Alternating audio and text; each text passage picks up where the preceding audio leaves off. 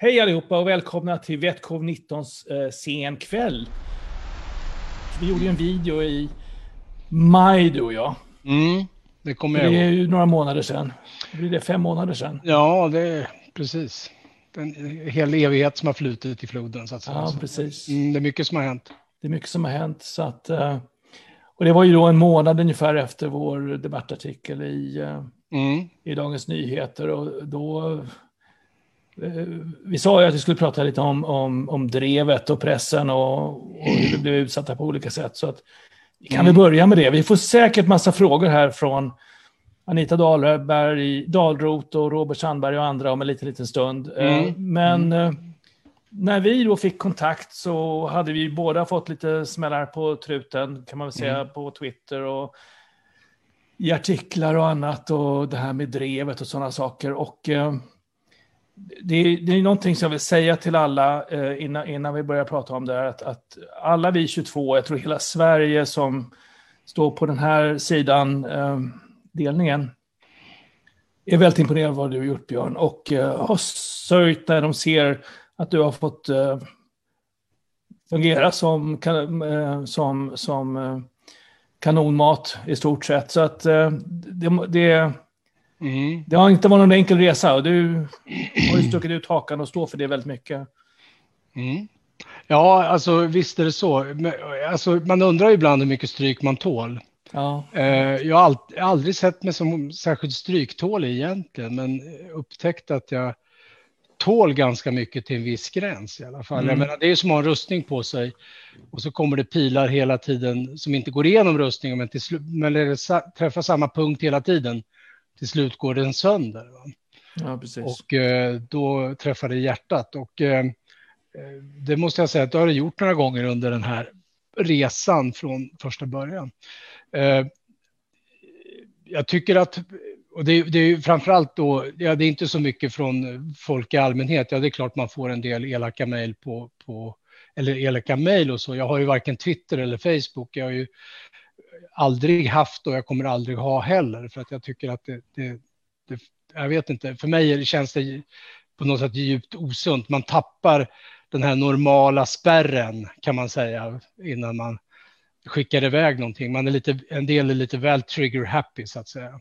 Mm. Eh, och, men nu har jag ju barn och min hustru har ju både alla sådana här saker så att jag får ju ändå liksom veta vad som skrivs.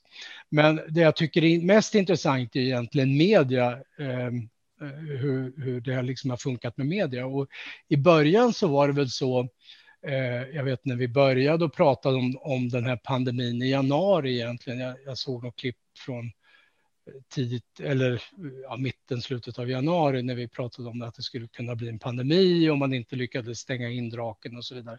Då fanns det mer en nyfikenhet hos media. Man var nyfiken på, eh, för det första vad det var för virus naturligtvis, men också mekanismerna bakom pandemier, varför vi får pandemier och dynamiken i pandemierna, alltså hur, hur, varför det blir på det här sättet. Mm.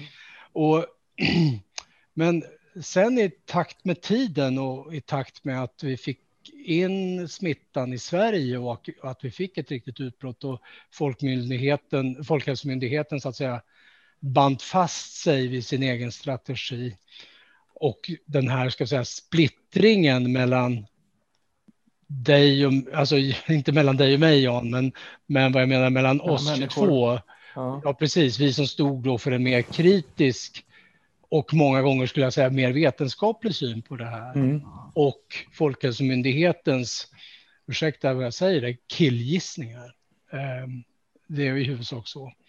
Eh, det blev, den, den skapade också en slags konflikt inom media.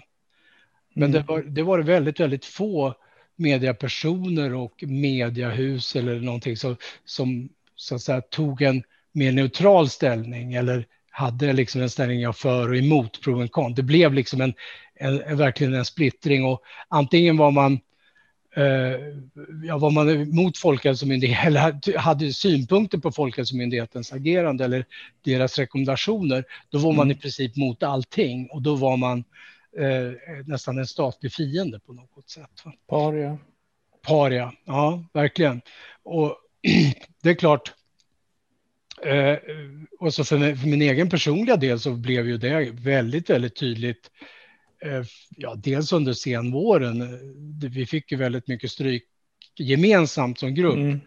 Men sen fick ju jag rätt mycket pisk efter sommarprogrammet. Det mm. liksom gick på media, jag hade sagt att, och det var ju liksom sju rader i ett manus. Ja. Resten av vad jag sa, det brydde sig ingen om, utan det var ju att jag råkade säga att media, jag tyckte inte de hade skött sin uppgift helt enkelt. Att de eh, hade i princip blivit matade av en myndighet och okritiskt bara tagit det som en sanning. Eh, och sen var det en del andra saker som dök upp också. Och den sista riktiga stjärnsmällen var ju den här artikeln i Expressen, eller den här kolumnen i Expressen av Alex Schulman. En vecka sedan. En vecka sedan, ja precis. Mm. Och uh, det var ju en riktig käftsmäll måste jag säga. Jag, jag, mm. och det var ju, den, för det första var den djupt lögnaktig. Mm. och, uh, och faktiskt hotfull också.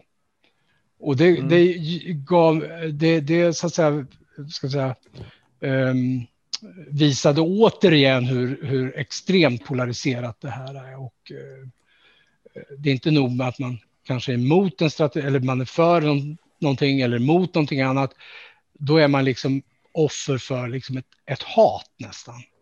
Och det där, det där känner inte jag, alltså det där är någonting helt nytt för mig, verkligen, i det här landet.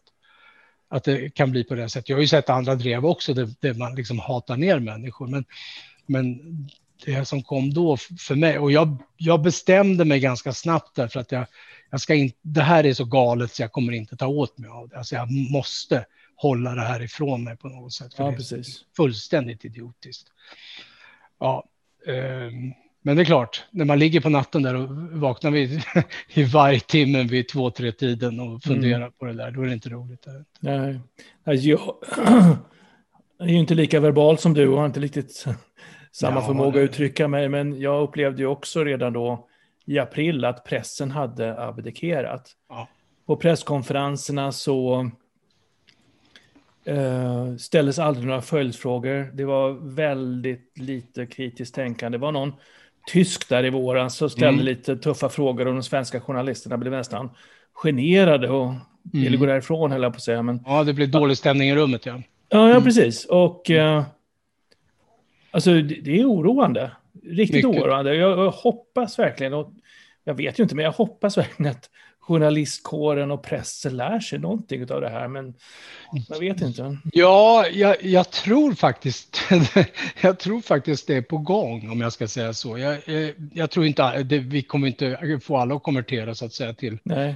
Eh, och börja tänka kritiskt eh, eller eh, ska säga, ha, väga för och emot hela tiden. Så, det, det, det, tror jag inte vi kommer uppleva. Men jag såg, jag råkade hamna in på SVT hade något, de har ett program som heter Forum som går ibland på förmiddagarna. Mm. Där de sänder från riksdagen eller från olika konferenser och så där. Och då var det ju eh, ett program som leddes tror jag av Anders Holmberg som är eh, på, S, är nu på Aktuellt. Ja. Och eh, där eh, tog man upp olika aspekter av hur media hade skött pandemibevakningen. Och då fanns det även en del kritiska, väldigt kritiska röster mm. med här. Och framförallt, jag, kom, jag kommer inte ihåg hennes namn, men hon, hon var, jag undrar om hon var medieforskare från Lund faktiskt. Okay. Och hon hade en väldigt, väldigt, eh, jag har för mig att hon var från Lund, eh, men hon hade en, en eh, alltså väldigt nykter och nyanserad syn på hur media hade skött det här. Och mm Eh, hur, vilken bild som hade kommunicerats. Och hon tog upp en del sådana här riktiga klavertramp. Alltså, så att, men det där raljerades liksom lite granna bort. Va? Man var inte mm. redo riktigt att ta in henne i finrummet, utan hon var den här, den här stenen som skavde i skon på något sätt, eller på något mm. sätt lite grann en slags gisslan för vad resten av media sa, för att de, de flesta sa ju att allting var ju bra, att de hade ju skött sin rapportering och det var absolut inga problem. Men eh, det är klart som sjuttsingen att det, det har varit problem och det, det är ju inte bara vi i Sverige som uppmärksammat det, utan de har ju uppmärksammat framförallt internationellt. Ja, det har, det har varit mycket uppmärksamhet kring det. Det var en artikel i Science för några veckor sedan nu, ja. och Gretchen Fogel som var mm Mm. Väldigt intressant. De grävde igenom, framförallt tittade väldigt noga på strategin. Mm. Eh, men även lite hur pressen skötte sig och, och, hur vi blev utsatta som individer, både av, av press och i mitt fall så stod det ett exempel på en kollega som hade eh, gått på mig och flera stycken har gjort det faktiskt kan, man, mm. kan jag ju säga. Men eh, och det, jag tror vi alla har upplevt det på ett sätt eller annat. Men, ja, ja, ja. Oh, ja. Men det, det jag försöker säga till alla det är att, att som vetenskapsmän så har vi en enda viktig uppgift och det är att tänka kritiskt. Mm. Ifrågasätta. Det är, ju, det är ju det som är grunden mm. i vetenskapen, att man tänker efter och frågar, är det här verkligen rätt? Det man mm. tittar på, det är en mm. forskning man gör och de resultat man får. Uh, och det är precis det vi gör när vi uh, debatterar och diskuterar. Det finns, det finns ett väldigt bra citat. Det sägs att det är Albert Einstein som har sagt det, men det är så bra så att det är säkert han som har sagt det. Men han säger så här att den som har förmånen att veta har också förpliktelsen att handla. Och det mm. tycker jag, det sätter liksom kärnan på det här och det är därför tror jag, vi vet ju inte exakt hur det här kommer att utvecklas, men vi vet åtminstone så så att vi kan säga att den strategi vi har använt har var, är djupt problematisk. Och det är en stor mängd människor som har dött i helt i onödan på grund av den strategi vi har. Och det är bara att titta, det är bara att göra en enkel omvärldsanalys. Alltså åtminstone i våra grannländer och en del andra länder så kan man lätt som en plätt göra det. Va? Till och med Tom Britton gick ut häromdagen och ja, exempelvis. hade gjort sina beräkningar och sagt att det var flera tusen som hade avlidit. Ja, ja.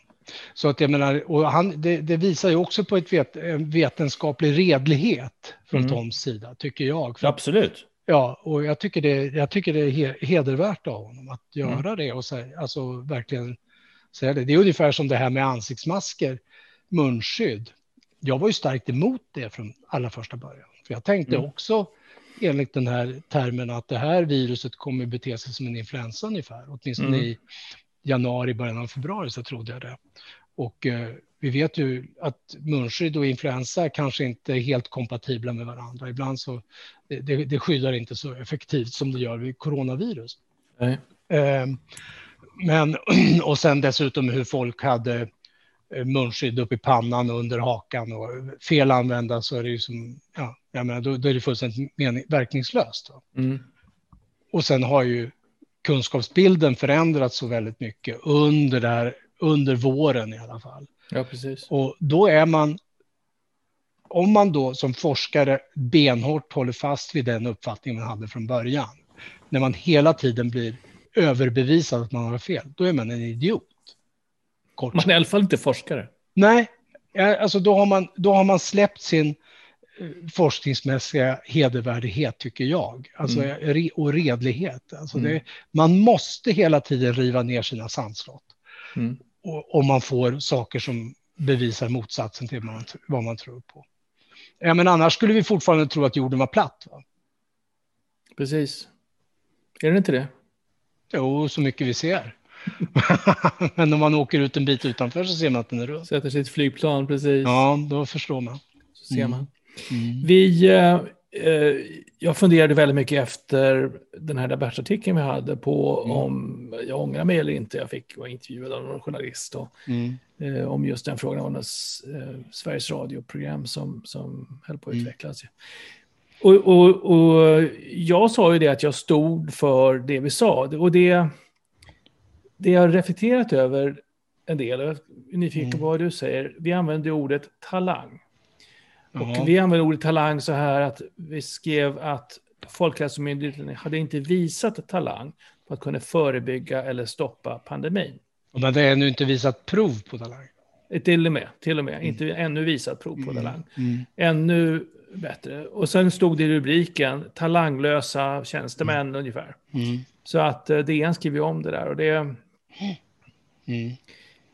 Det det var ju det ordet som väckte väldigt mycket ont blod, tror jag. Och framförallt den rubrikskrivningen som eh, ja. faktiskt DN ska stå för. Ja, som, de, inte vi har, som inte vi hade någon... Eh, vi hade ju liksom inget inflytande över rubriksättningen.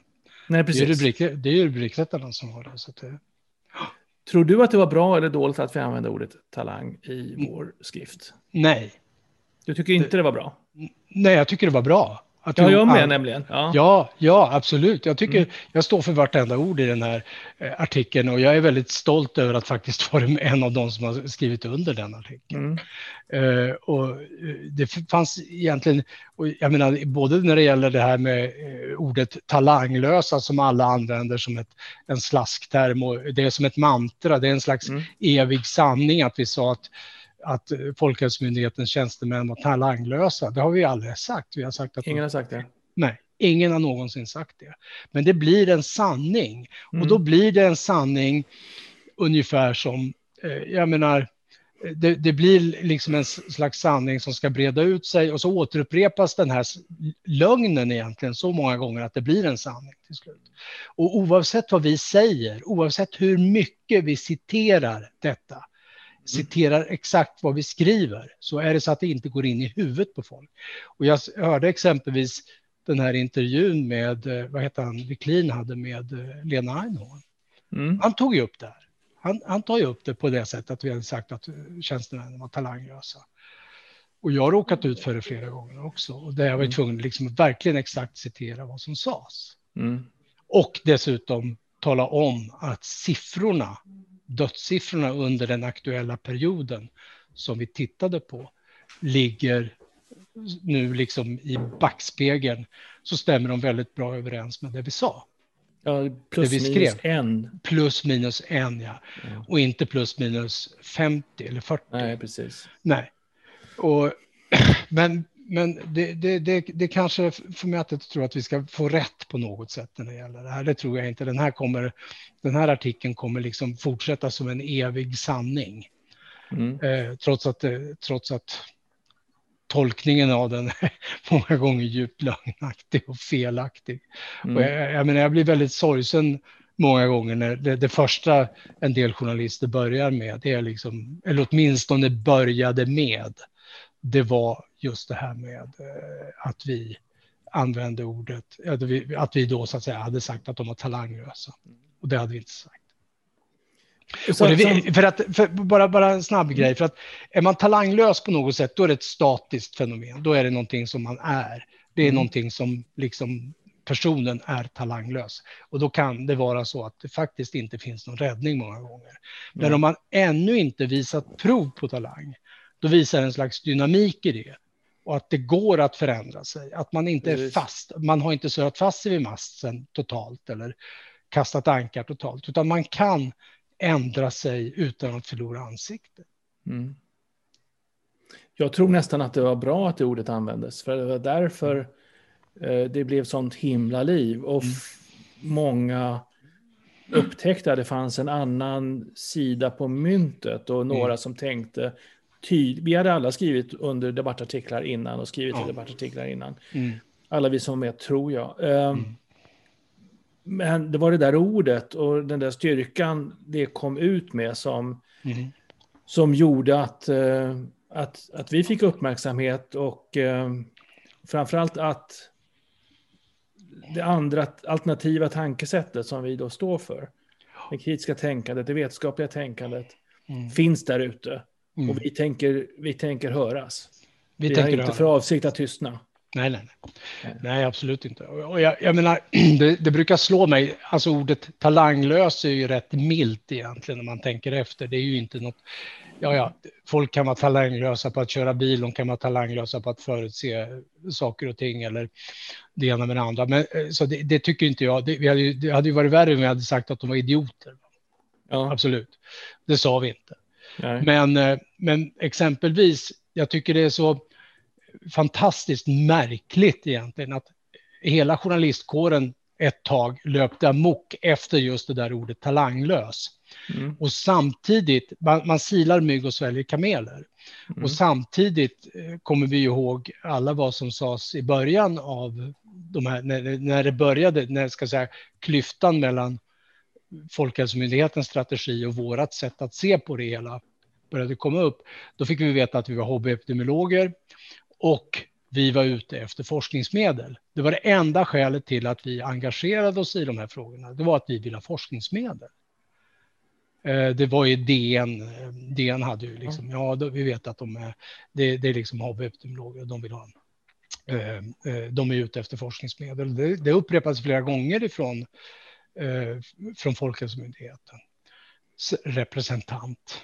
Eh, och eh, det tycker jag, många, det, för det tycker jag på många sätt är bra mycket värre egentligen. För det visar ju en slags försåtlighet.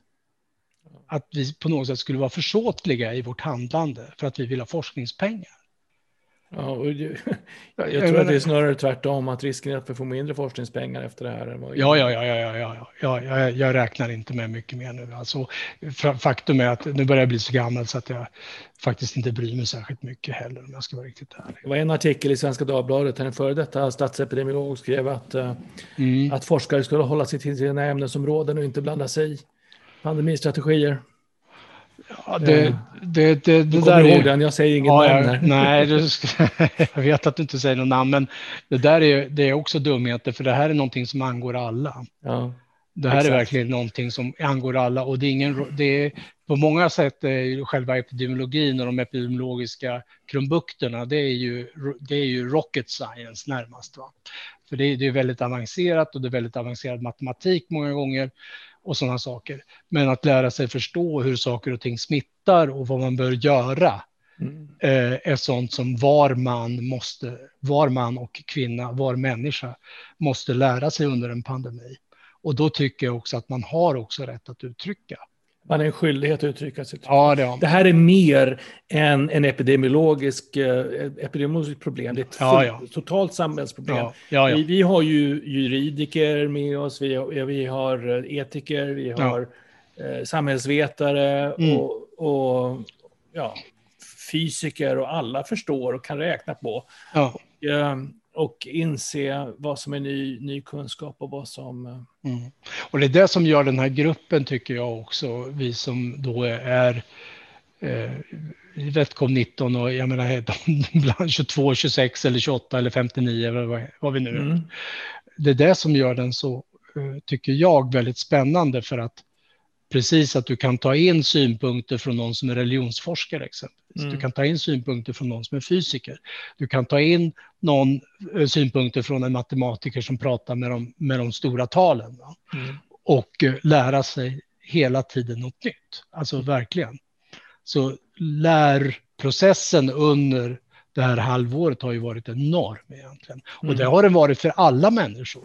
För du vet, jag, jag har ju föreläst om pandemier framförallt om influensapandemier och andra historiska pandemier också, både mm. framförallt spanska sjuka men även om pest och kolera och allt vad det nu kan vara. Eh, och Zika-virus och sådana saker. Och då, det första man börjar med en föreläsning, det är att tala om vad en pandemi är. Mm. Alltså hur definieras en pandemi? Mm. Och vad är en epidemi? Gör det nu. Ja, en pandemi, det är ju i princip en smitta som sprider sig. I, enligt WHO-definitionen så är det en, en smitta som är, ska vi säga, eh, som sprider sig okontrollerat på två kontinenter. Mm.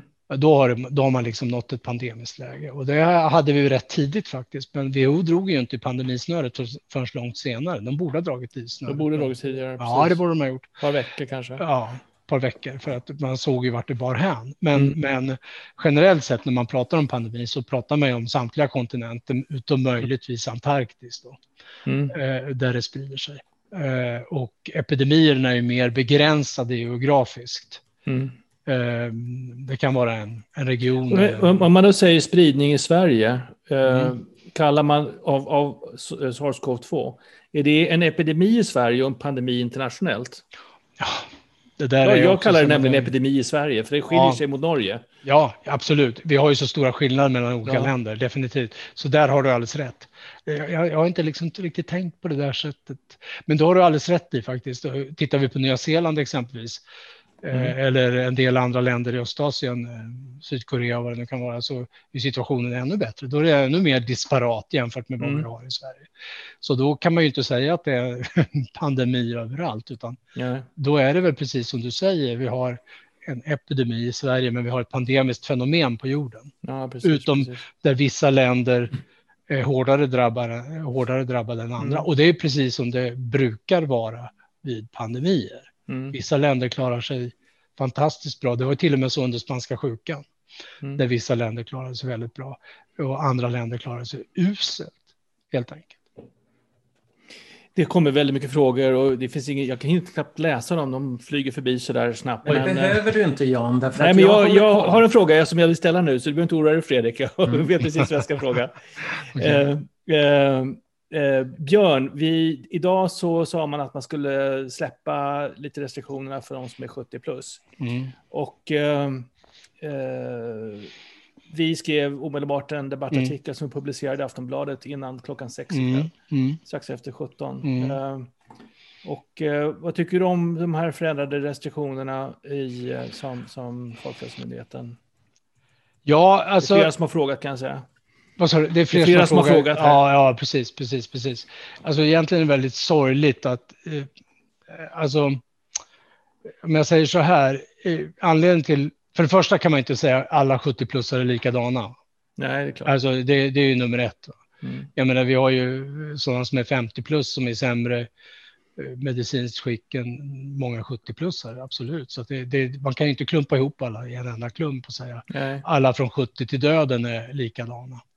Det är nummer ett. Nummer två är att, att vi överhuvudtaget har den här diskussionen är egentligen att vi har en ganska avancerad smittspridning i samhället. Mm. Ehm, och som är helt okontrollerad just nu. Vi har inte kontroll på den och då kommer det spilla över på den, de generationerna, så de kommer att få betala det priset uh, för, ska vi säga, de yngre generationernas lättsinne. Mm.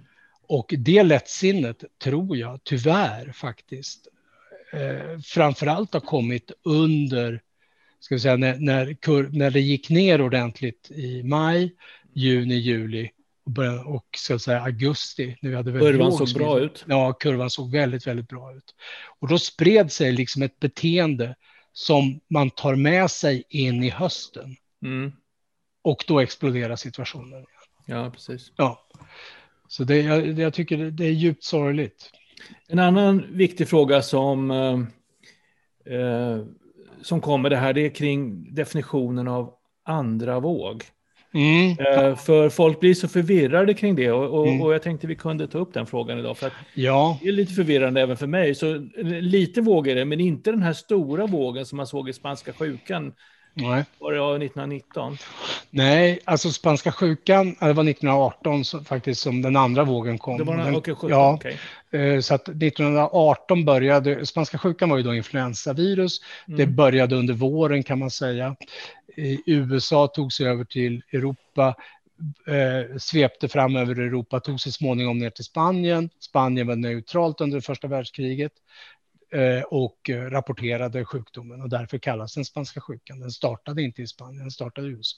Mm. Eh, men då var det en ganska mild sjukdom.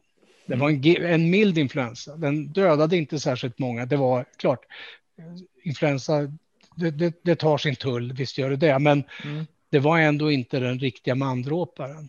Mm. Sen händer någonting i samband med att man börjar hemförlova trupper ifrån Europa framförallt, eller från Europa mm. Eh, till Afrika, tillbaks till eh, USA och även till, ehm, eh, ja, eller alltså det, trupperna skulle hem så att säga. Mm. Och då tog man med sig smittan och ungefär samma vecka vecka på tre kontinenter, då kommer influensan tillbaka och då har det på något sätt muterat. Alltså det har skaffat sig en ny egenskap som gör att det, nummer ett smittar väldigt, väldigt effektivt. Mm. Nummer två orsakar väldigt hög dödlighet och då i de yngre åldersgrupperna, alltså de som är mellan 20 och 40. Mm. Och det var då vi hade de stora dödstalen. Så den mm. första vågen var tämligen mild. Sen kom Eh, den andra vågen och med ett virus som var muterat. Eh, och sen avlöstes den sen av en tredje våg under 1919, eh, i början på 1919. Mm. Så att, som, men då hade den liksom flytt, då, då drabbade det inte Europa, vissa andra områden, centrala områden om man säger så, och USA så hårt, utan då hade den liksom flyttat ut lite mer utmarkerna kan man säga, till Oceanien och till Alaska och till mm. Grönland och sådana ställen. Men det som hände då var att viruset helt enkelt, för att influensavirus saknar någonting som heter proofreading mekanism. Så när viruset, nu ska vi säga när ett virus går in i en cell, infekterar cellen, så börjar cellen producera mängder med nya virus. Det programmerar om, det gör myteri i cellen så att mm. säga, så att det bara produceras nya virus. Och då kommer det ut en mängd olika uh, influensavirus som så att säga är syskon till varandra, men de skiljer sig lite grann. En del har väldigt hög, högt överlevnadsvärde, andra har lågt och mm. en del är aggressivare. Och de då så, och, och eh, problemet då är att det kan då kan det alltså komma, släppas lös en variant som blir betydligt allvarligare. Och det var det som hände under spanska sjukan, andra vågen. Eh, och då var det framförallt 20 till 40-åringarna som, som strök med där. Eh, medans coronaviruset har en sån här mekanism som läser av eh, arvsmassan när det bildas mm. ny arvsmassa så att det inte blir så stora fel.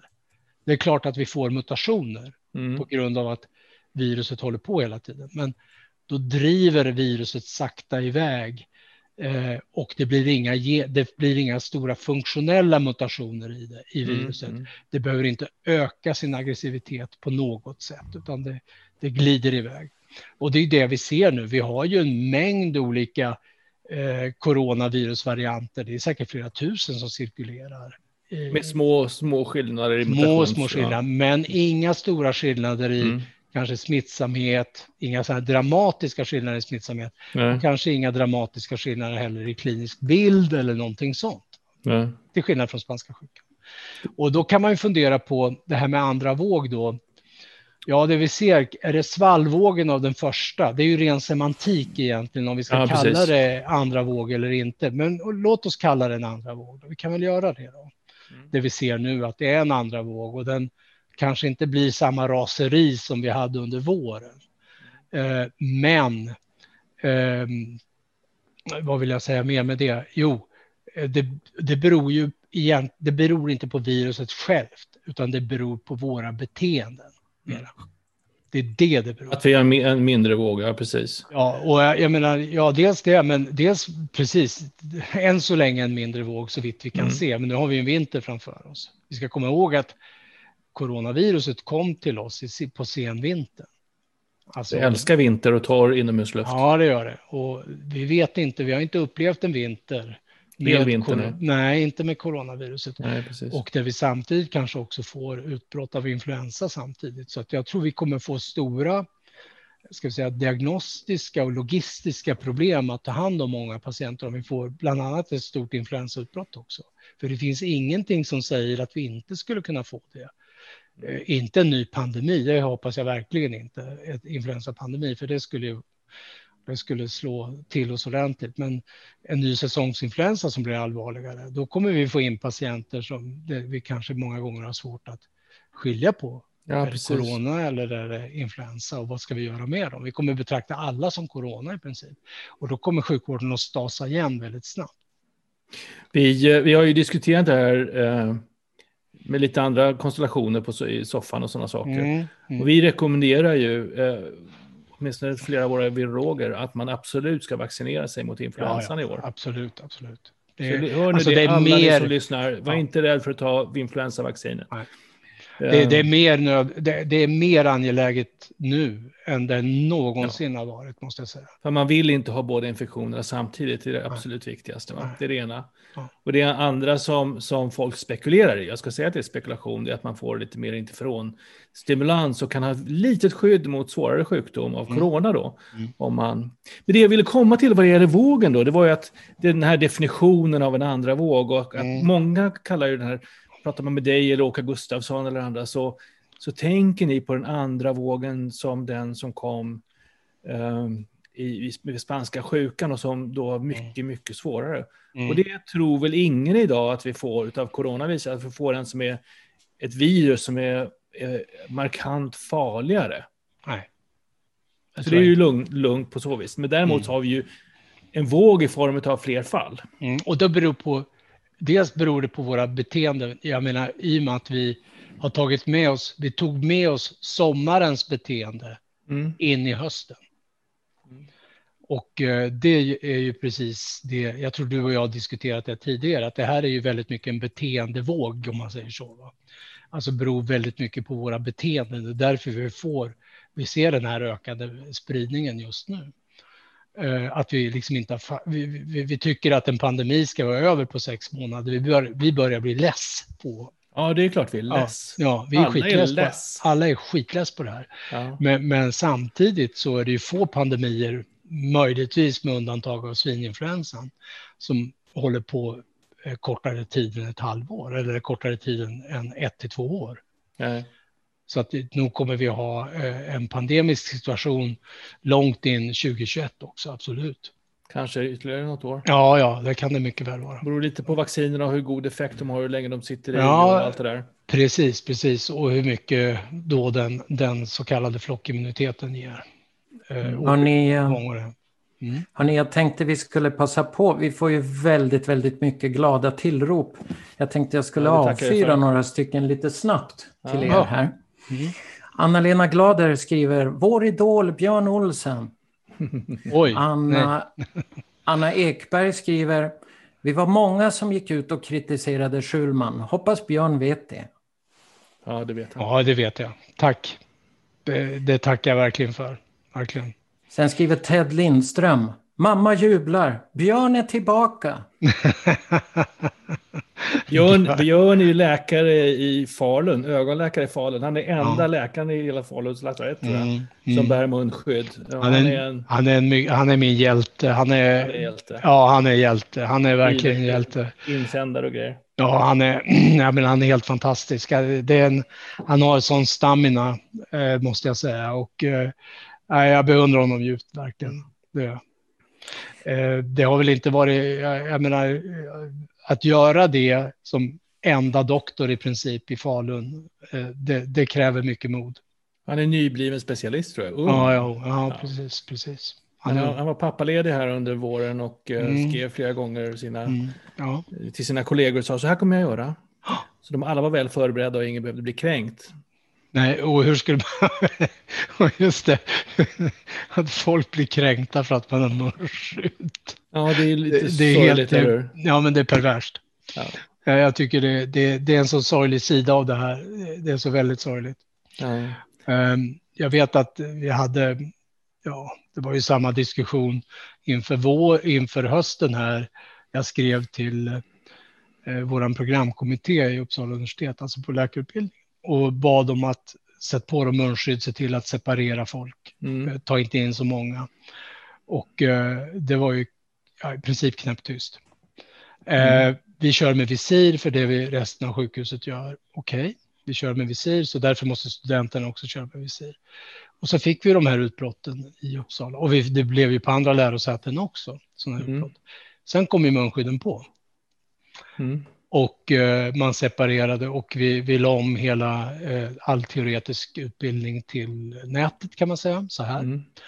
eh, via Zoom och färre personer som togs, tas in så att säga i, till patienter och man minskar tiden för patientkontakt och sådana saker. Så det, mm. det, är många nya grepp man har tagit och, och men ja, det, det, har ingen betydelse. Jag, jag bryr mig inte för egen del om jag bara för att man råkar skriva en månad innan att det här kommer att hända. Mm. Och ingen bryr sig, det, det, det, det struntar jag faktiskt i. Det är bara så sorgligt att det händer, måste jag säga. Ja, det är viktigt att man tog tag i det när det väl hände. Mm. Ja, det tycker jag var viktigare, absolut. Eh, det är kanske är lite nördigt att ta upp det nu, men jag kan ju berätta för dig då att, att vi har ju en, en epidemiologisk verksamhet inriktad på astma mm. på, på mitt forskningslabb i, i Göteborg. Mm. Kör något som heter West Sweden Asthma Study. Vi gör ju ingenting just nu. Då vad vi gör, man egentligen gör är att ta in kanske fyra individer varje, varje dag och undersöka dem väldigt noggrant fysiologiskt. Mm. Vi håller på väldigt noga gå igenom vad det finns för riskmoment i det där och vad som, mm. hur vi kan göra det så att säga coronasäkert till mm. 99 eh, procent. Mm. Eh, och, och, det är så man måste tänka när man håller på med, med sjukvård. Och det kommer mm. några frågor här om om hur vi ser på munskydd i sjukvården. Det är klart varenda, varenda läkare, ja, varenda ja. sjuksköterska, varenda personal och ja. kanske varenda patient ska ha munskydd så mycket som möjligt när de mm. florerar i ett sjukhus. Um, ja. De här smittorna kan spridas, den här sjukdomarna kan spridas väldigt mycket på ett sjukhus. Man ska ju ha klart för sig att munskydd är ju en altruistisk handling. Mm. Det är ju verkligen en altruistisk handling. Det handlar ju om att skydda sin nästa. Mm. Och är det då så att både nästan och en själv har munskydd, mm. Då får man ju liksom en additiv effekt av det. Precis. Så varför inte? Vi säger ju inte, vi har ju aldrig sagt att munskydd är hundraprocentiga på något sätt. Aldrig sagt. Nej, det är många som tror det och det är det de hakar upp sig på. Jag menar, det är ju ingen hundraprocentig lösning. Nej, men den hundraprocentiga lösningen är att ett, så fort du är smittad, eh, konstaterad smittad, sätt i karantän, sätt hela familjen i karantän, mm. gå ut om 14 dagar. Ungefär mm. så. Det är en hyfsat nära hundraprocentig, men inte, den är inte, men den är ju på ett sätt otymplig men bra. Mm. Den mm. funkar. Mm. Men, eh, men um, um, munskydd har vi aldrig någonsin påstått att det ska vara hundraprocentigt. Men säg att det är 70-80 procentigt då. Mm. Då är det ett fantastiskt bra verktyg tillsammans med de andra verktygen. Lika Istället, bra som ett vaccin? Ja, lika bra som ett vaccin, tveklöst. Alltså. Mm. Det, det, det, tror jag man kan säga. Och, det blev tyst säger de här. Vi får ta lite paus här och okay. fråga Fredrik vad som hände. Men vi är kvar här. Vi är kvar. Vi väntar, vänta. Uh, jag ska bara skriva något meddelande här på Facebook så att de vet att vi försöker fixa det. Fredriks dator har nog gått i krasch tror jag. Oj då. Uh, nu kom någon tillbaka här tror jag. Hej Fredrik. Var det din dator som ja, blev överhettad? Nej, det var internet hos mig som bara dog. Okej. Okay. Ja, stendött. Vi ska se, vi går ut igen. Lägg ut.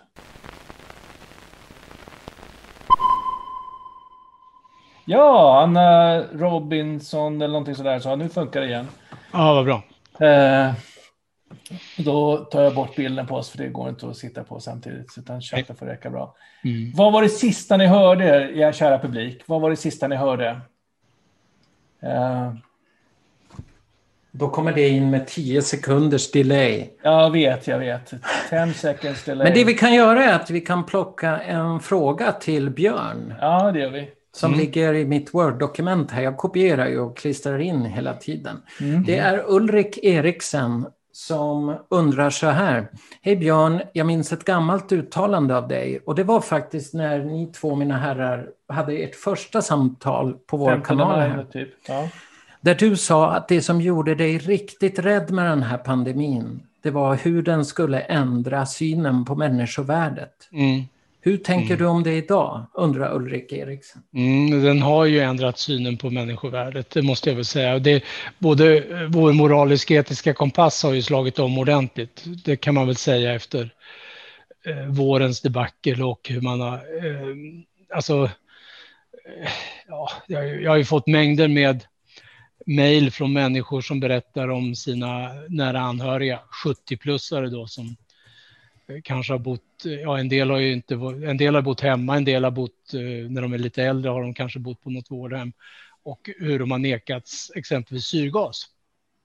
Eh, en sån sak, en ganska enkel sak som, eller inte skickats in helt enkelt till sjukhus. De har triagerats bort ganska snabbt och det där har ju varit ett välkänt fenomen och det där har vi inte, tycker jag inte att vi i Sverige riktigt har adresserat eh, ordentligt.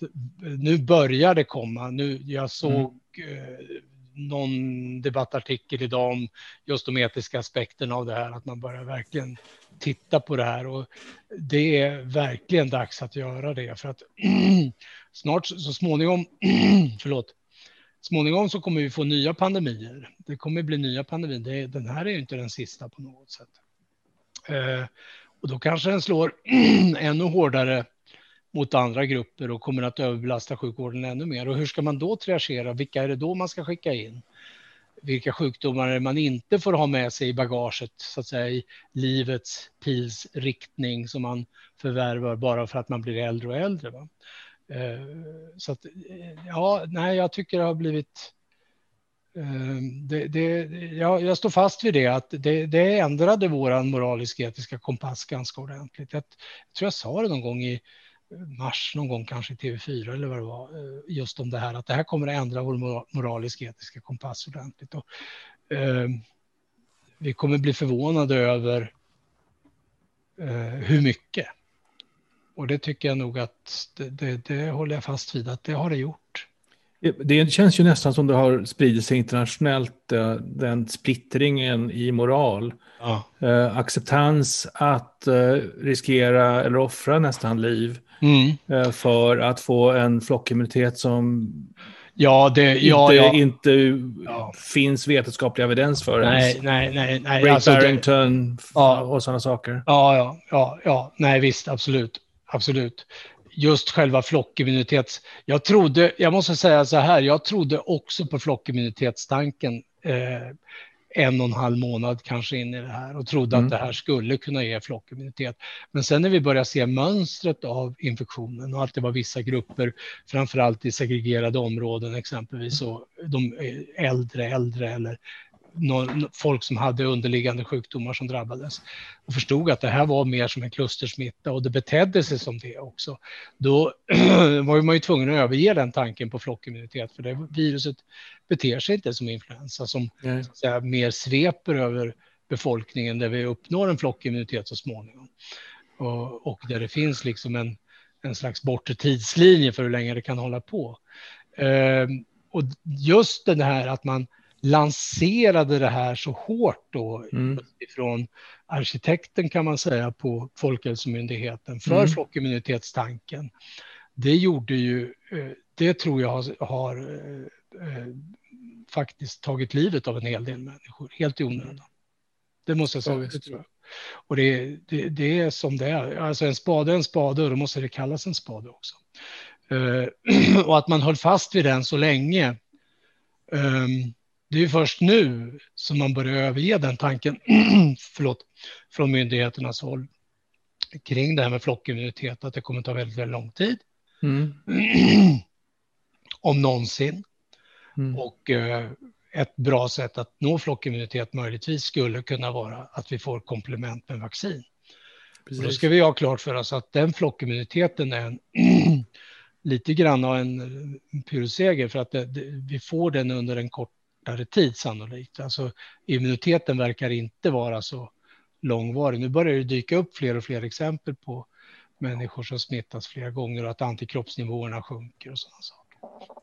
Och ett utav... att, uh, att uh, har en bekant som, som utsattes för smitta, uh, visade sig några dagar senare att hon inte var smittad. Mm. Men den personen som då hade burit på smittan, uh, symptomfri, mm. hade haft corona redan i mars. Antikropps, antikroppsbevisad. Och nu i, i september så var, mm. så var det PCR, ny PCR, ny, nytt virus mm. i näsan. Så att uh, när det kommer så nära en på, inte, inte, inte står i en dagstidning om någonting som hände i Kina eller Hongkong, Nej. då blir det liksom verkligt. Och, mm. och, och, jag oroar mig för att det där ska bli uh, mer vanligt än, än vi kanske har jag frågar bara, Jan, hade hon symptom andra gången?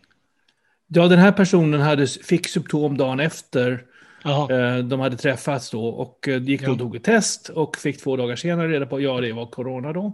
Mm. Och eh, vilket då fick resten av de sex personer som hade suttit och tagit öl någonstans mm. Mm. att isolera sig förstås och sen mm. testa sig några dagar senare. Mm. Mm. Jag tror ingen blev smittad dock, så att det kanske var låga virusnivåer. Och, men, men ändå... Ja, det kommer väldigt mycket frågor om, om, om munskydd och vi, vi är ju generellt för munskydd i, i, i sjukvården. Självklart, det har vi sagt förut. Men även i, i eh, kommunal traf eller, ja, trafik, eh, eh, bussar, tåg, mm. affärer, jag mm. säga. Mm. Det är några som skriver här, jag vågar inte gå och ta något vaccin, för då går jag in på en sjukvårdsenhet och då blir jag rädd, jag rädd för att bli smittad. Ja, man, kan, man, kan, man kan skapa sådana ambulanta verksamheter ja. där du i princip tar det nästan utomhus. Ja, precis. Eh, alltså det, det, det, eller i sådana här prov, eh, vaccinationstält eller vad som helst. Ja. Med, med bra fläktar och bra cirkulation av luft. Så det där kan man lösa. Jag såg en TBE-buss här ja, i uh, ja, närheten av där jag är nu. I somras. Så det är väl någonting som är nära dig också. Ja, ja. Absolut. Din forskning och så. Ja, tveklöst. Absolut. Mm. Det märkliga är att jag inte är vaccinerad mot TBE. jag skäms. Ja, nu är det så här, alla människor som lyssnar på det här, att eh, imorgon ska Björn Olsen, får han heta ända tills han har tagit det vaccinet. Jag lovar, jag dyrt och heligt, jag ska göra det. Ja, bra. Lova det. Ja, jag lovar. Det kan jag... också kanske ge mer interferon och sånt. Så det... Ja, varför inte? Det, ja, det vore väl snyggt om det mm. vore på det viset. Nej, men jag ska, jag ska sköta om det där. Jag, ja. Mina barn är vaccinerade och barnbarn ja. också. Så att det, de flesta vet nog här att, eh, att du är en älskare att gå och titta på fåglar i naturen. Mm. Så att, ja, jag borde, det är inte så att du alltså, håller dig ifrån naturen precis. Nej, nej, verkligen inte. Verkligen inte. Och jag har haft borrelia flera gånger. Så att jag menar, mm. att jag inte har torskat på TB är ju... Mm. man, eh, man har tur som en tok. Än så länge. Munskydd på personalen på hemtjänsten, självklart. Eh, självklart, vi står för det, absolut. Ja. Ja. Jag såg någon stackars, eh, eh, kallas det brukare eller, eller sån mm. som hemtjänsten går hem till, mm.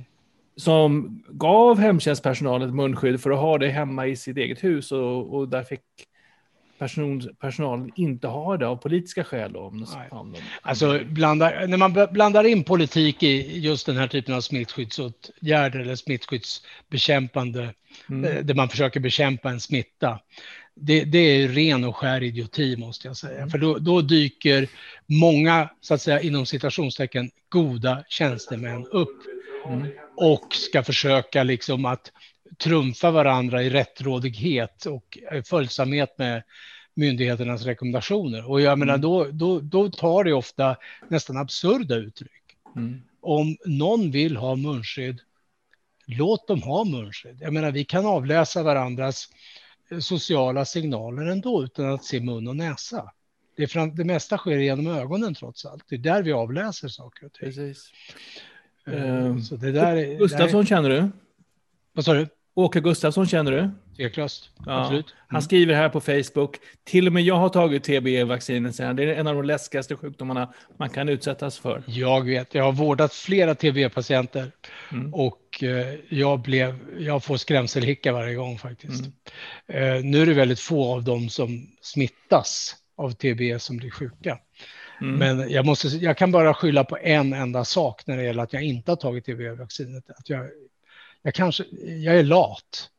Um, jag tror att jag är ganska lat. Nej, inte lat, men jag, jag det, det, har liksom bara flygit förbi mig på något sätt. Va?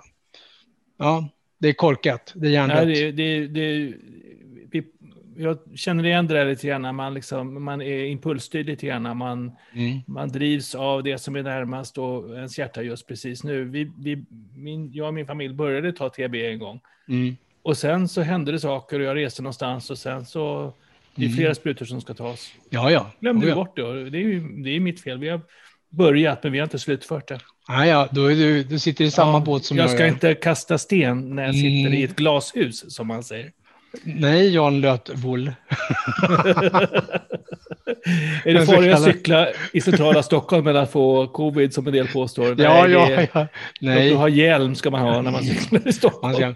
Men det är enligt uh, vissa myndigheter är det ju farligare att gå över ett övergångsställe om man är 70 plus. Ja, jag tror det är viss, viss person där. Jo, just det. Det var väl mm. inte det kanske är det allra listigaste uttalandet. Jag har en liten detektivfråga åt er. Ja, bra, bra. Kör. Emma Hauk Hakulinen, mm. förlåt Emma, hon skriver så här, hej, jag undrar om det är troligt att man haft covid-19 om man testar negativt på antikroppar. Jag testar positivt, men sambon testar negativt, men vi var sjuka samtidigt. Mm. Eh, jag kan försöka svara på det där. Eh, det beror på lite grann vilka tester man har använt. Eh, det finns en del tester som är extremt känsliga när det gäller antikroppar. Det finns bland annat en snabbtest som är väldigt, väldigt känslig. Det finns också laboratorietester som är känsliga. Men så ibland kan det vara så att det slår på en sån sak. Att, eh, ja, eh, helt enkelt att testet, alltså man får en infektion, man får antikroppar, men då ska man veta att det finns en nivå Eh, Eh, och är man, har man så mycket antikroppar som man befinner sig över den nivån, då kan man påvisa antikropparna. Ibland så går de här antikropparna ner, att man ligger under den här ska vi säga, cut-offen eller nivån och då påvisar man inga antikroppar. Fast de, de kan finnas där, absolut. Och de celler som kommer att producera antikroppar, de finns där också. Men de är liksom tysta för tillfället och de producerar inte så mycket antikroppar. Och då är frågan, eh, det, det, är det ena eh, fenomenet. Det andra fenomenet är att eh, i vissa familjer så är det så att tre av fyra smittas men inte den fjärde. Och det har vi liksom ingen, inget bra svar på idag, varför det är på det här viset. Eh, så, men, men, just när det gäller antikroppar så, så är det nog så att det, det handlar liksom lite grann om om båda har haft en påvisad covid, då kommer, eller en påvisad sars-cov-2-infektion, och man har påvisat den med, med tester och man har symptom, då kommer man att bilda antikroppar i de allra flesta fall. Men en del bildar så få antikroppar så de ligger liksom lite under gränsen för att påvisa dem. Alla människor är ju inte lika. Vi befinner oss i en sån här slags normalfördelning där en del producerar väldigt mycket antikroppar och så har man en jättestor grupp i mitten som producerar så här lagom mycket antikroppar. Och så har vi några stycken där i svansen mm. som inte kommer producera antikroppar. Och det där ser vi med andra infektioner också. Det finns exempelvis när man vaccinerar mot hepatit B, alltså en leverinflammation som orsakas av, av ett virus som sprids via blod eller kroppsvätskor eller i, alltså man kan också få det via eh, sprutor och sådana saker. Eh, där finns det vissa människor när man vaccinerar som inte utvecklar antikroppar. De är sådana non-responders. De, de, de, svarar inte med antikroppssvar helt enkelt. Eh, och det är märkligt. Och frågan är då, har de skydd eller inte? Kanske. Eh, I och med att sannolikt har de här, det här viruset ändå triggat igång vissa celler. Men mycket handlar om vilka nivåer som de här nivåerna, alltså antikropp, hur mycket antikroppar man har, om man hamnar under eller över den där nivån. Det kommer också lite frågor här kring T-celler och B-celler. Och då för de som inte är immunologer kan man säga att B-celler är de som blir så kallade plasmaceller som sen bildar mm. antikropparna. Ja. Det sker inte utan att man också har T-celler som Nej. har satt, sparkat igång dem, om man säger Nej. så. Nej. Så att har man ett antikroppssvar så har man också ett T-cellsimmunitet. Mm. Och jag tror väl att den bästa markören för ett T-cellssvar, som man kan mäta enkelt, det är att antikroppar. Ja. Och precis som du säger, vi vet att antikroppsnivåerna sjunker till så låga nivåer så att de kanske blir lite svårare att mäta efter mm. något halvår eller så. Mm. Och då vet vi också att, ehm, att ehm, risken för att få, få igen infektionen är eh, mm.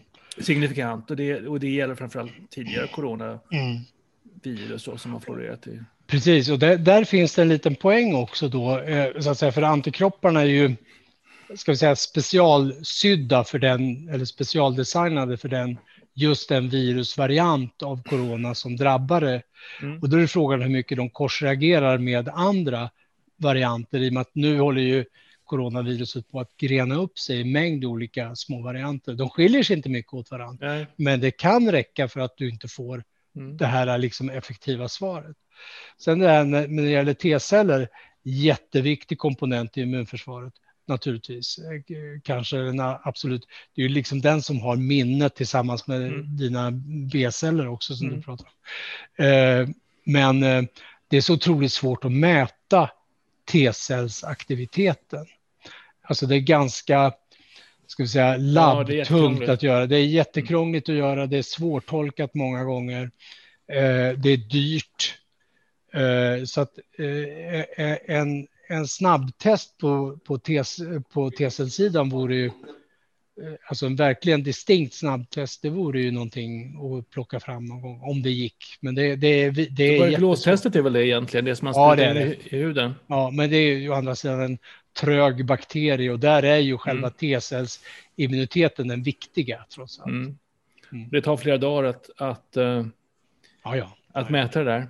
Sprids viruset via utandningsluften? Svaret på den frågan är ja. Ja. Ja. Ja. Och framförallt när man pratar, sjunger, ropar, mm. skriker, är på fotbollsmatch och hejar, eh, sjunger i en kör. Mm. Det fullständigt vräker ut, eller säger ah till en doktor, brukar du säga Björn? Ja, ja, ja. Ah, så. Mm, mm. Det är eh. nästan det som ger mest faktiskt. Man hade ju mätt det där med luftstöten när man mm. säger ah. Mm. Säg, man, om man ska be någon öppna munnen, säg, låt dem inte säga ah om man är doktor. Nej, precis. Nej. Vad säger vi om Katja Ekaterina Klaman frågar eh, om D3-vitaminens roll, brist i dödligheten av covid. Vad tycker Björn om det, undrar hon. Ehm, jag säger nästan pass på det, men jag, jag, jag, tror inte riktigt på... Alltså, vi vet ju att D-vitaminbrist kan ge en ökad infektionskänslighet och så. Man har försökt koppla ihop D-vitaminbrist med en mängd olika infektioner. Man bland annat tittar på urinvägsinfektioner och sådana saker. Och det är klart, har man väldigt lågt med D-vitaminer så kan man bli känslig för en hel del infektioner, både virusinfektioner och, och eh, eh, bakterieinfektioner. Men, men de allra flesta människor som åtminstone i den här delen av världen, har ju normala D-vitaminnivåer. Om man inte är helt eh, mörkklädd exempelvis och undviker solen eh, alltså året runt i stort sett, eller sol, solljus, så att man klär sig väldigt mycket. Så att, eh, det vräker ner här. Jag tror att ljudet hörs genom mikrofonen. Jag är inte säker på om det gör det.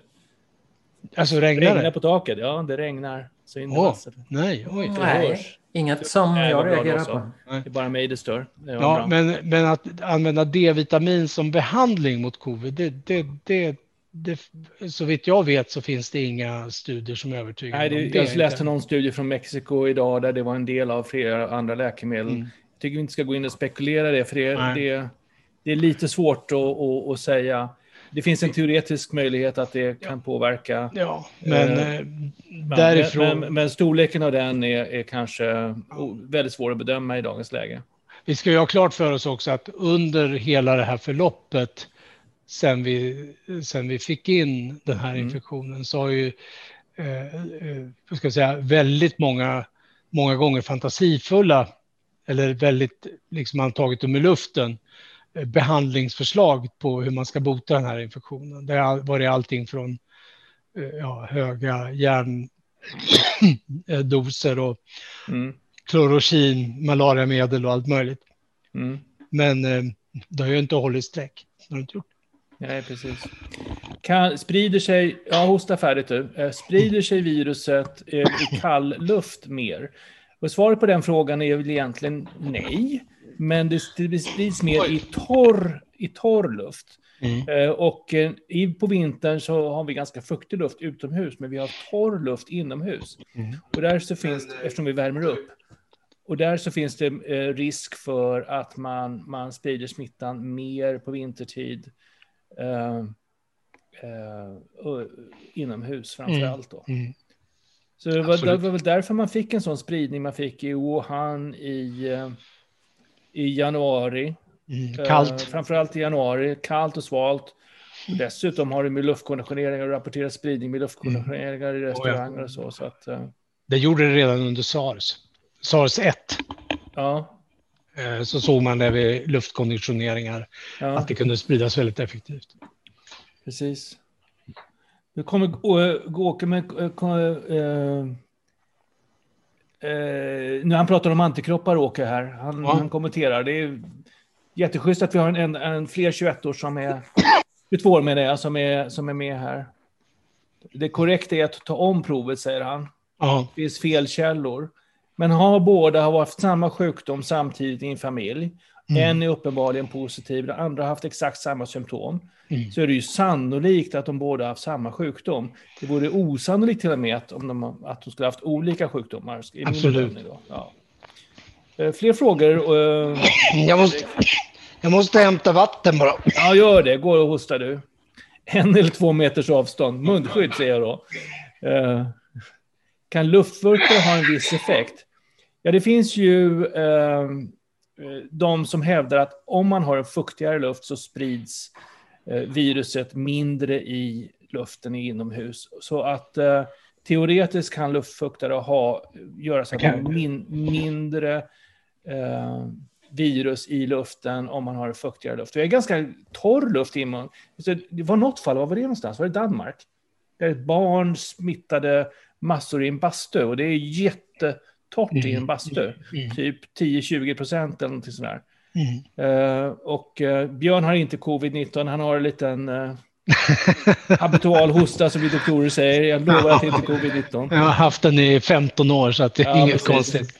Nej, precis. Mm. Jag har två eh. stäm, jag har stämband som inte håller ihop. Ja, okej, okay. precis. Stämbands issues. Man issues. vräker ja. in här. Men, men Åke har helt rätt. Det var bra att du kommenterade det och att klart man ska ta om provet och kanske med en känsligare metod. Ja, ja givetvis. Eh, Fredrik, fler frågor? Det går så fort, jag hinner inte läsa. Nej. Nej, det går snabbt här. Eh, jo, har... en, en fråga här som, som... Det fanns ju information om att NSAID, det vill säga antiinflammatoriska eh, acetylsyreliknande mediciner, mm. skulle öka risken för svår sjukdom. Mm. Gäller det idag? Vet ej.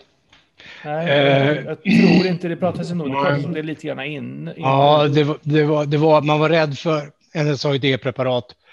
Eh, det som liksom inte var salicylsyror utan alltså typ de här ibumetin och alla de här drogerna, ja. att de skulle öka eh, risken för det här.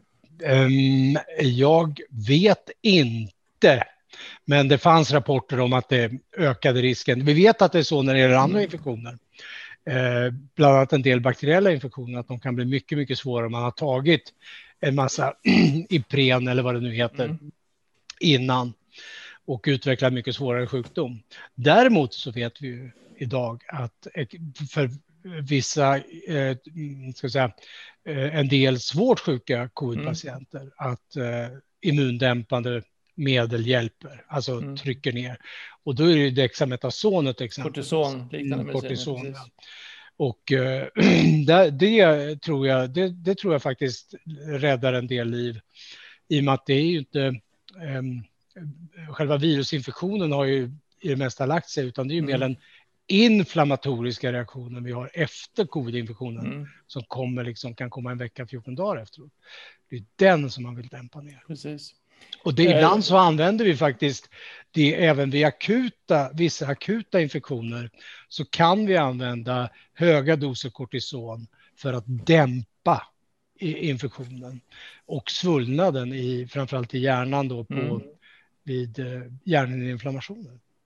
Stig Kjellman protesterar här och säger att det inte är torrt i eh, i bastun, utan det är 80 procent i bastun. Jag tittade precis häromdagen på att köpa bastu, det kanske var två dygn sedan. Alltså. Och där, det är klart, om man häller mycket vatten på ja, ja. så kan det bli fuktigt. Men mm. det jag läste, kolla gärna på Google Stig och eh, rapportera vad du hittar. Ja. Jag såg att det var väldigt lågt i vissa bastu, eh, basturum. Eh, och så Ipren förstås, eh, och det är det som kallas NSAID, men de är eh, aspirinliknande. Mm, det är de. Som jag nämnde, de är samma släkt fast de verkar mm. mycket längre. Mm. Men hörni, vad tror vi om luftfuktare då? Mikaela Torsdotter och Åsa Kvist undrar. Torr luft inomhus, hjälper luftfuktare luftrensare mot SARS-CoV-2-viruset? Det tror jag inte. Jag tror inte, men, men det kom faktiskt någon artikel bara häromdagen där de teoretiskt, och jag, jag svarade just på den frågan när du var och hostade där. Att det finns teoretisk möjlighet att luftfuktare kan minska eh, virusbördan i ett rum, men det betyder inte att man inte blir smittad eller man blir skyddad. Och, och, och, och det finns inget bevis för att luftfuktare i, i ett rum minskar eh, risken för smitta som, som du ser utifrån ett liksom, smittskyddsperspektiv. Mm. Eh.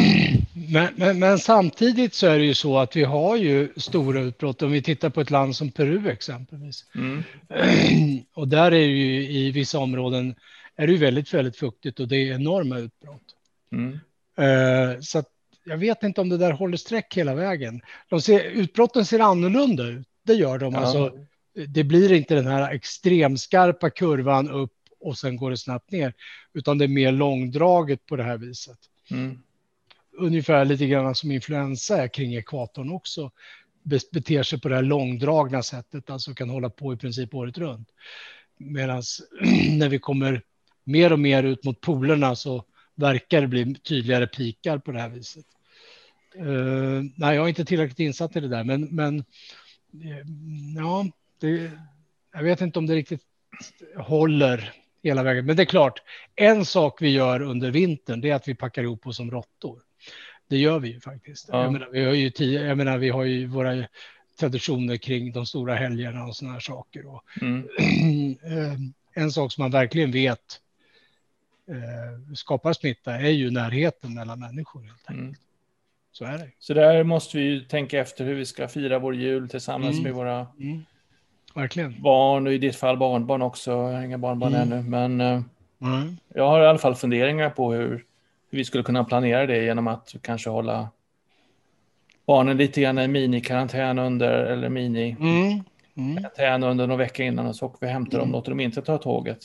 Nej, nej, nej. Alldeles för trångt då. Uh, ja, ja. Så vi, vi, vi behöver inte åka så långt som sagt. Va? Nej. Uh, vad tycker vi om självtester istället för att vårdpersonal tar testerna?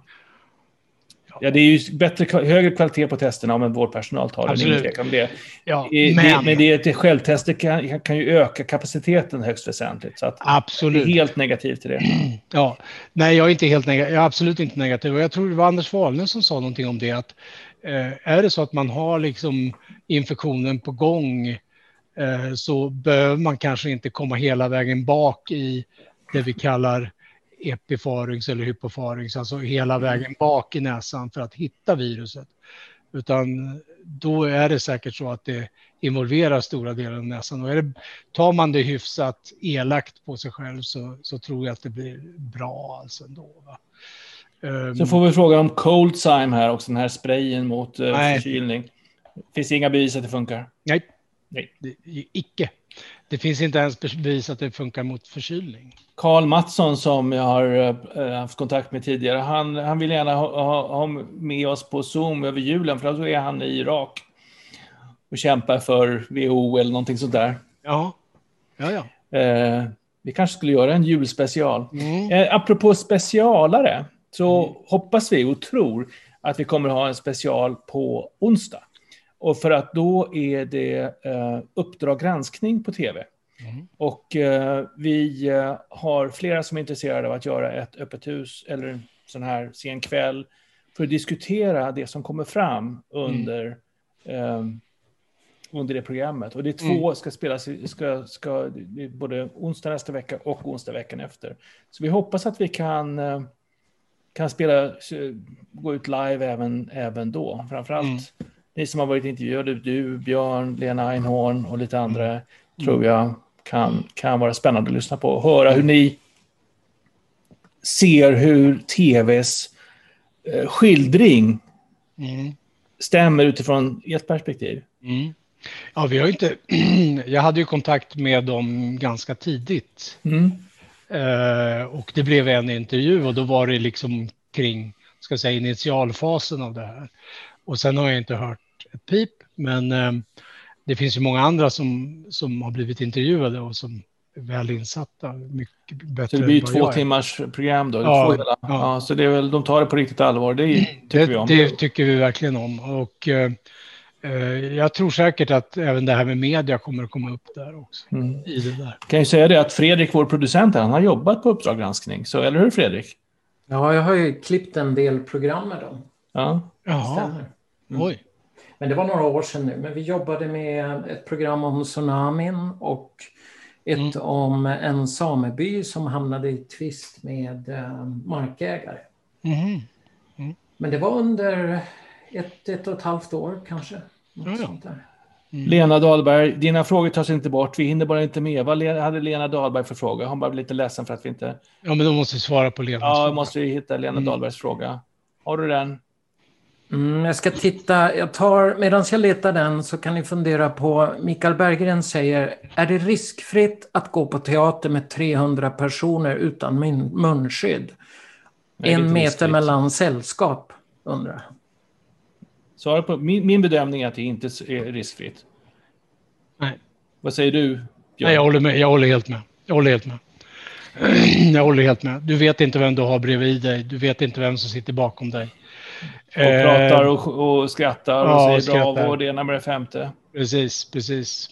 Det finns ju Nej. två vägar av smitta här också. Och, eh, eh, och det är även operasångare till exempel eller, eller skådespelare. Om de skulle vara smittade så mm. använder de ju rösten otroligt mycket och väldigt mm. effektivt. Mm. Och kan utifrån det perspektivet sprida aerosol. Min, min bedömning är att de, de borde absolut i så fall testas mm. eh, innan varje föreställning eller flera mm. gånger i veckan i alla mm. fall. Mm. Eh, Och, och, och, det, och min, det, det jag inte tänkt färdigt på och jag inte vet om det finns någon evidens för, det är om, säg att alla 300 hade munskydd på sig. Mm. Vad blir risken, hur mycket minskar risken då? Mm. För smitta? Och jag tror inte det, vi, jag tror inte vi har något svar på det. Jag tror, utifrån de data, de, den vetenskap som är gjord hittills, att smittrisken går ner mm. eh, kanske 90 procent, någonting sånt, eller att det blir väldigt liten mm. risk att man blir mm. smittad. Så att, eh, men, men det... Det där vore väl, um, om man hade resurser så skulle man jättegärna vilja göra en sån studie. Precis. Mm. Jag ser här nu, hörni, Lena Dahlberg, hon skriver lite frustrerat att, att hennes frågor tas bort. Det gör vi verkligen inte, kan jag säga. Det måste vara någon annan. Men en av hennes frågor som jag hittar är hur kommer det sig att viruset så olika symptom? Jag gissar att hon menar att viruset har eller uppvisar så olika. Eller mm. skapar. Mm. Ja, folk reagerar olika. Björn, mm. du, du... Ja, det, det, det är återigen det här med att vi inte alla är lika. vi är inte stöpta i samma form, vi har inte samma immunologi. Uh, man kan säga att det, det, det, är snart, ja, det är snart 8 miljarder människor på jorden. Alla är lite, lite olika mm. från varandra. Utom möjligtvis en del enäggstvillingar som är väldigt lika varandra. Men, men eh, eh, en del får ju på grund av kanske sitt immunologiska svar, eller, eller ska vi säga inte immunologiska svar, utan kanske sitt första försvar, eh, Ehm, det, det, försvar man har i slemhinnorna, eh, får, kan få en väldigt mild infektion. Där infektionen, för det första kanske det handlar om en, en sån sak som dos. Hur mycket virus får du i dig? Eh, om man står vid en patient som hostar och har mycket virus, och man inte har munskydd eller visir eller någonting och får i sig en rejäl dos. Och där finns det beskrivningar både från Italien och från Sverige hur folk har blivit väldigt, väldigt sjuka efter det. Eh, eh så det handlar dels om en dosfråga, men också om de olika delarna av vårt immunförsvar och hur vi reagerar. Och då kan det vara både på plus och minussidan. Eh, på plussidan kan det vara att vi har ett immunförsvar dels det försvar som vi har i slemhinnor och det med antikroppar, T-celler och allting sånt funkar precis som det ska göra och allting och att man också har åldern inne, man har ett immunförsvar som är hyfsat alert. Mm. Men då gäller det också att inte ha ett immunförsvar som är för alert. I vissa fall så blir det så att man har ett immunförsvar som är för alert och man får en sjuka som i princip beror på att kroppen överreagerar. Eh, och det är just den här, framförallt den här inflammatoriska bilden som man ser efter den första fasen i covid-sjukdomen när man får de här inflammatoriska förändringarna. Eh, och då, så att det, det, svaret på den frågan är att vi alla är, alla är olika. Alla är olika, ja, precis.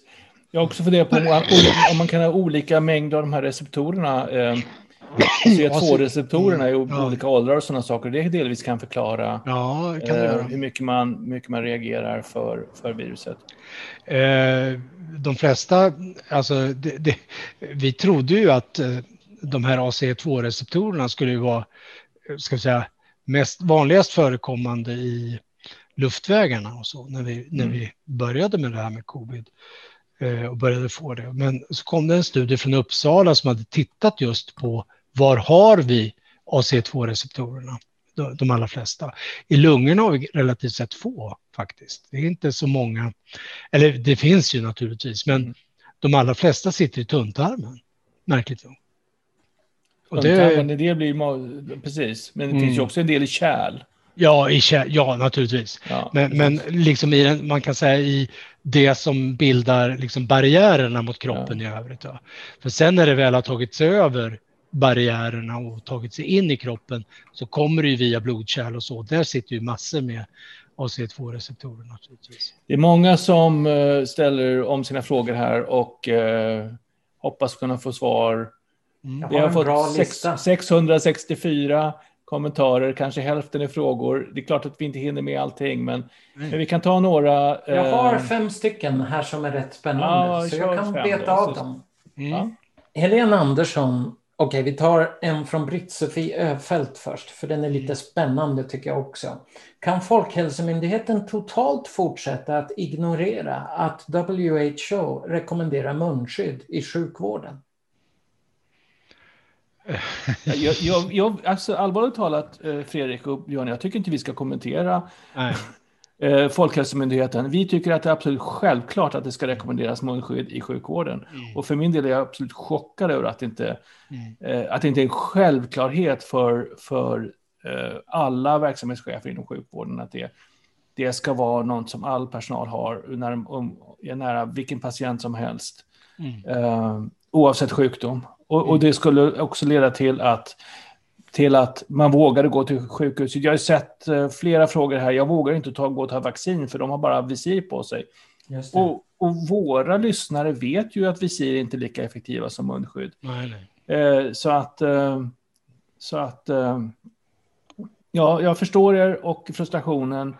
Uh, ha på er munskydd själva, gärna till en 95 som är lite jobbigt att ha på sig när, när det är tätt och så. Men men då tror jag fortfarande att, att smittrisken skulle vara väldigt liten. Mm. Och eftersom Lena Dahlberg kände ett tag ja. där att hon trodde att någon tog bort hennes frågor jo. så tänker jag vi klämmer in en till av ja. henne. Hon säger så här. Om man inte tål vaccin på grund av allergi mot ingredienserna, vad Precis. gör man då? Ja, men vi kan säga så här att det finns ju, det upptäcks flera, flera olika vaccin med olika ingredienser. Jag vet inte om du vill kommentera det vidare, Björn? Då Nej, kanske man hittar något ur de här vaccinen ja. som, som, som godkänns kommer man mm. kunna ta. Mm. Alltså det, det, är nog inte själva... det, det, finns ju många ingredienser i vaccin. Man måste ju ha liksom eh, konserveringsmedel och eh, stabiliseringsmedel. Eh, och även gärna, det, åtminstone när det gäller influensavaccin, så har man försökt också ha sådana eh, medel som så att säga sparkar igång immunförsvaret. Ehm, nu, är, eh, nu har man ju satsat på flera olika vaccinlinjer. Det ena är ju att skapa sådana här eh, RNA-vacciner så att säga, så att man programmerar cellerna att skapa antikroppar. Ehm, man, man infekterar då så att säga med, med RNA, så, alltså det som är arvsmassan i coronaviruset, och så får man kroppen att börja producera antikroppar mot det, mot det där, kan man säga ganska enkelt så. Men, och det andra är ju att man försöker ta ut de här um, ytstrukturerna på viruset, bland annat det här spike-proteinet och se om man kan injicera det också. Så det finns flera olika vaccinlinjer och jag tror att när vi väl får vaccin så kommer det nog erbjudas olika vacciner. Eh, det, det kommer vara säkert en huvuds, ett huvudspår man har, men man kommer säkert kunna hitta alternativa vacciner eh, där det även finns komponenter som man kan, som man kan klara av. Där, där har vi något som skulle kunna vara ett vaccin som vi har utvecklat i vårt lag faktiskt. Mm. Så baserat på bakteriemembran. Mm. Eh, helt helt eh, annorlunda än allt annat. Så att, eh, det är därför du har dina exosomer där i bakgrunden. Ja, det kallas exosomer, exakt. Mm. Det kan vi prata om en annan dag. Bu bubblorna bakom Jan. The bubbles, the magic bubbles. ja, de är fantastiska. Ja. Nu blir vi nördiga här. Fredrik, du hade några frågor till. Mm. Vi ska se här. Äggvita kan man vara allergisk mot. Man kan vara allergisk mot aluminium också mm. i, i, uh, uh, i vaccinen. Mm. Vi kan ju det finns... Blodgrupp 0, vad säger du om det Björn? Jag är lite tveksam till de studierna, ja. de verkligen har så mycket styrka. Ja, jag, jag, jag, jag, kan liksom inte förstå det rent logiskt hur det där skulle gå till. Nej. Eh, jag har försökt att få ihop den där bilden, men nej. Det behövs mycket starkare evidens. Det ja, det gör det. Ja, det. Ja, det är små skillnader. Eh, studierna är väl inte så där överdrivet stora heller när man har tittat på det. Precis. Så att, eh, nej. Eh, Agneta Kronfors undrar så här. Hur ser ni på den så kallade familjekarantänen men barnen ska gå i förskola, skola och symptomfri förälder kan lämna över barnet? Det är alltså inte okej okay att gå till sitt ordinarie arbete men det går bra att beträda andras arbetsplats. Mm. Ju... Ja, vi, vi har ju redan skrivit debattartiklar om det. Vi tycker absolut man ska ha total familjekarantän i det mm. läget. Mm. Tveklöst. Och, och, och det andra kommentarer jag har är att vi har inte förskoleplikt i det här landet. Vi har skolplikt, men vi har inte förskoleplikt. Mm. Så att eh, det där med att de ska gå till förskolan, om de, det, det, ja, det finns ingen juridisk bakgrund till det. Det finns mm. inget juridiskt stöd, för det. Um, vi börjar bli lite utmattade nästan, Björn, eller vad säger du? Det har varit fantastiskt trevligt att, att prata ja. det, vi har säkert en, en 150 eh, frågor till att ta upp om vi vill. Det är en sak jag vill säga det att ja. för det första så ska vi titta på att ha öppet eh, eh, ja, en sen kväll efter eh, Uppdrag granskning på onsdag. Men på torsdag nästa vecka, det är väl torsdag Fredrik, då har vi ett medlemsmöte. Så om ni är medlemmar i, i vetcov19.se, gruppen, ni kan, man kan bli aktiv medlem, så är ni väldigt välkomna att bli det. Och då kommer vi ha eh, föreningsmöten där vi presenterar lite grann och också självklart eh, tar emot och, och era frågor och, eh, och diskuterar. Eh, Just det, det stämmer. Det är på torsdagen som kommer. Hur ska vi tackla pandemin nu i Sverige? Titta framförallt på Aftonbladet kanske idag. Var ju en mm. öppen artikel som... Eh, eh, väldigt bra artikel. Ja, väldigt bra artikel som vi är stolta över att stå med på också. Mm, verkligen. Verkligen. Eh, en sista fråga från Kerstin ja. Thunberg. En absolut sista fråga. Men jag har en jättebra sista fråga. Som du, tar ja, du får den näst sista, sista frågan. Du får det, okej. Okay. Ja. Eh, hur lång är inkubationstiden? Oj, det där är ju, ja, alltså två till 14 dagar ungefär. Det är vad de säger, men det är ju ja. sällan det är 14 dagar. Nej, det är sällan, utan det brukar vara fem dagar.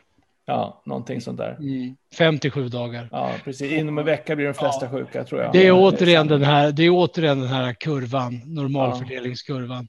Några insjuknar väldigt, väldigt snabbt. Ja, det, kan bero, det kan vara en dosfråga också. Men eh, de allra flesta kommer liksom i puckeln. Mm. Där, och då har vi spannet ungefär fem dagar, en mm. vecka, åtta dagar. Och sen så glider det snabbt undan. Eh, några enstaka håller på upp till 14 dagar. Fredrik, sista frågan. En liten passus från Mika Berggren. Han skriver, kom igen nu, vi kör hela natten. Vi kör hela natten, du, du, du, du, du. vi kan köra ett tag till. Ja, om vi ska köra en julspecial kan vi ju göra med lite glögg också kanske, vem vet. Mm. Jag tänkte det som jag tycker kan vara en ganska spännande grej att avsluta med, det är Ulrik Eriksen som säger Uh, nu ska vi se, nu försvann den. Det bara rusar in frågor. Ja. Och vi har stadigt legat på ungefär 210-220 tittare hela tiden. Oj, det är fantastiskt. Det är vi jätteglada för. Så här skriver ja. Ulrik Eriksen. Uh, hur borde man tackla pandemin i Sverige från och med nu och framåt? Okej. Okay. där, där Jan, det får väl både du och jag sufflera ja, varandra. Ja, vi, vi sufflerar varandra här, men ja. alltså, eller komplettera varandra. Uh, nummer ett tror jag absolut. Uh, för det första det här med familjekarantän, som det, det är liksom väldigt det är ett effektivt eh, sätt. Det tror jag. Eh, det tar inte bort allt. Det andra som jag absolut tror på, det är munskydd. Eh, fortsatt distansering, men sätt på folk munskydd. Och det är inte så att man behöver ha munskydd när man går ut i skogen. Det är inte så, utan det är i vissa givna ögonblick som man behöver ha det. Det är inom vårdinrättningar, äldreboenden, allting sånt det är i, i kollektivtrafiken om man prompt måste åka kollektivtrafik. Det är i affärer om man prompt måste gå in i affärer. Så, så där skulle jag verkligen rekommendera munskydd. Det, det, tror jag kan eh, faktiskt göra stor skillnad. Eh, och, och sen så tror jag att vi ska tackla pandemin eh, lite genom att göra en omvärldsbevakning. Eh, för det första att det inte får ta så lång tid från att du tar ett test till att du får prov eller får provsvar exempelvis. Att det ska vara smidigt och lätt att göra det. Det blir, blir enklare med tiden naturligtvis. I början var det väldigt yxigt och styrigt. Men att man börjar titta från Folkhälsomyndigheten på de länder som verkligen har lyckats. hålla nere siffrorna, som har låga dödstal, kanske låga smittal eller nästan ingenting. Vad är det de har gjort? Eh, det tror jag är väldigt, väldigt viktigt. Och sen behövs det också en, ett, ett politiskt beslut där, där politikerna träder fram på ett mycket tydligare sätt och inte bara kommunicerar vad myndigheten säger, utan efter en omvärldsbevakning så får man liksom lite grann bestämma sig för okej, okay, nu kommer vi behöva ta en smäll här i fyra, fem veckor för att få ner smittan ordentligt. Och sen kommer vi hantera dem med de verktyg vi har i verktygslådan. Och det finns flera verktyg i verktygslådan fram tills vi har vaccin. För jag tror att när vi får vaccin så kommer, så kommer scenariot att förändras ganska dramatiskt. Mycket, vaccin, mycket vaccin färre klusters. Ja, ja, precis. Och identifiera just de kluster där vi har smitta pågående. Eh, för de här kluster, vi pratar om kluster, då tror man ju liksom att de här är fullständigt isolerade från de personer som är i de här klustren, är fullständigt isolerade från resten av befolkningen. Så är det ju mm. inte. Eh, utan eh, det är en mängd olika saker man måste titta på. Och då tror jag återigen, titta vad man har gjort utomlands. Titta på de mest framgångsrika länderna, hur de har gjort. Och ta det bästa ifrån dem. Jag tror det. Test, trace, isolate. Mm. Eller hur? Precis. Eh, som du säger, munskydd när man går på affären. Vi ska inte glömma det att det här viruset kan hänga kvar i luften ganska länge. Mm. Eh, I flera timmar inomhus om, eh, om man går in i en trång affär. Mm. Eh, eller, eller en buss. Eller en buss. Eh, mm. Hårfrisörskan, mm. eller hårfrisören var det någon som tog upp här och det är självklart både frisören Mm. Och man själv ska ha munskydd. Jag har själv varit och klippt mig en gång sedan mars. Och uh, mycket respektfull. Vi har haft en samma frisör i alla, alla år. Båda hade munskydd och det gick jättebra. Mm. Uh, test, trace, isolate, munskydd. Jag tror man kan göra saker och ting i skolan som man inte gör just nu. Mm. Till exempel att uh, glesa upp klasserna, kanske köra varannan dag eller förmiddag, eftermiddag. Mm. Halva klasser. Um, testa ungarna, för mm. guds skull. Ja. Regelbundet. Det, och det, eh. det, det, det där är ju, eh, det var väl tidskriften Science som frågade det. Mm. Hur Sverige kunde schabbla bort att chansen. Inte, ja, chansen att göra mm. en väldigt, väldigt bra undersökning på hur mycket det sprids bland barn. Ja, precis. Eh, under våren. Här. Och det kommer ju mer och mer evidens att barn smittas nästan lättare än ja, ja. vuxna. Kanske inte blir alls så sjuka, men Nej. Smittade blir de absolut. Ja. Hiss fick jag en fråga om. Absolut. Mm. Munskydd på när man sitter i en hiss. Mm. Det finns ju, fanns ju ett exempel i Kina eh, när en kvinna som kom utomlands ifrån, tror jag, kom till Kina sent på våren, mm. bodde i något höghus, spred till 72 personer. Mm. Mm. Som hon aldrig träffade. Mm. Visst, det kunde vara kontaktsmitta på, med, på knappen, men det är mycket mer sannolikt att det var stora virusmängder i själva hissfolis. Ja, ja, ja. Alltså ja. Det, det där, sen, det är klart vi ska tvätta händerna och det, mm. det har ju kanske mer betydelse för, ja, inte både bara för corona, det har ju för andra infektioner också. Men, men satt i relation till munskydd så är ju det Evidensgraden är mycket högre, mycket ja. bättre för munskydd än mm. för någon av de andra åtgärderna som ja. också självklart ska, ska bibehålla. Ja, ja, så det, det är liksom många verktyg i verktygslådan. Och att kanske det allra, allra viktigaste, det är att där är det väl Folkhälsomyndighetens och politikernas absoluta plikt, tycker jag nu, det är att pränta in hos människor att det här är på intet sätt över. Mm. Och att det kan bli eh, betydligt, betydligt värre under eh, nu när vi går in i vintern och över jul och nyår och framöver. Som jag sa, vi har inte upplevt corona under eh, vinterhalvåret egentligen. Det riktiga vinterhalvåret. Och eh, då gäller det att hålla i ordentligt alltså. Informationen ska vara transparent och tydlig. Ja. Jag tycker den ska bygga på vetenskap också. Man ska anpassa sina strategier till den senaste vetenskapen. Eh, ja. Det har vi inte sett så mycket av. Nej. Till exempel munskyddsfrågan som ju är högst upp. Högst, mest, bäst evidens på kan, mm. kan man väl säga. Men det har ju, munskydd är ju, fram till nu har det ju i alla fall varit fult ord att nämna mm. munskydd. Så att, eh. Annars tycker jag det fulaste ordet eh, 2020 är ordet kurva.